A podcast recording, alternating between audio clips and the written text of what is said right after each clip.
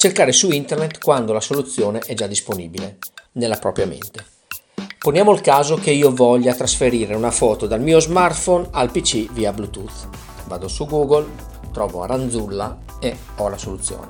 A me piace smanettare col PC, ma malgrado sono sicuro che con un piccolo investimento di tempo e di fatica questa soluzione riuscirei a trovarla da me, preferisco affidarmi al magico internet perché mi porta la risposta subito e quando non è così mi arrabbio un casino. In questi giorni mi sto chiedendo quanto questo mi faccia bene nel lungo periodo e se andare quasi sempre a cercare una soluzione su internet che tutto sommato è semplice da ricavare anche da soli, si possa trasformare col passare del tempo in un dispendio di energia e di tempo maggiore rispetto a quello che mi servirebbe se mi abituassi a farcela da solo. A proposito di tempo impiegato da solo, considero anche il fatto che molte volte quando vado su internet mi perdo un po' a vedere un sacco di cavolate, tipo i video di life hack, non so se li avete mai visti, sono, sembra che si possano fare miracoli con delle cosette molto piccole, insomma si perde un sacco di tempo, almeno io. Vi faccio una domanda. Quanto fa 78 più 56?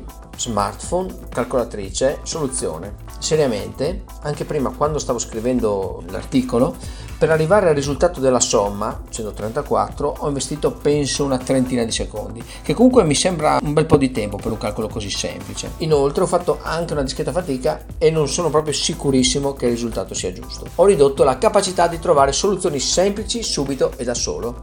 Fondamento scientifico non lo so, questa volta non sono andato a cercare su internet, ci mancherebbe per, proprio con questo Wallcast. Quello che so è che voglio rimanere allenato ad usare la mente specialmente per le soluzioni semplici. Per me non è importante sapere come si trasferisce un file via Bluetooth dal telefono al computer di per sé, quanto imparare a conoscere la struttura del mio computer semplicemente usandolo.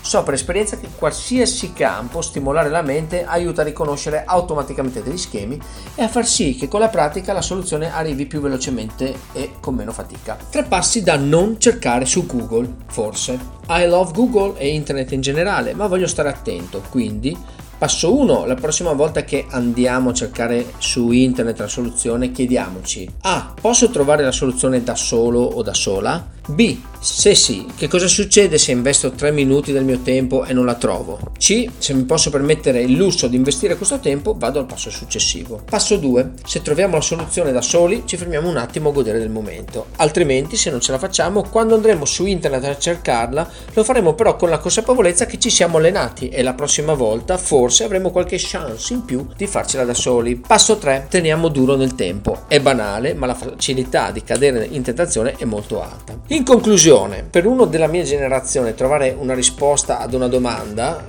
che sia giusta o sbagliata, è comunque una goduria pazzesca. Pensate agli anni 90 o anche prima, quando poteva essere che la risposta non sarebbe mai potuta arrivare perché non sapevamo a chi chiedere o dove cercare, o, o questo era troppo faticoso. Quindi in ogni caso, Aranzulla sì, ma con cautela.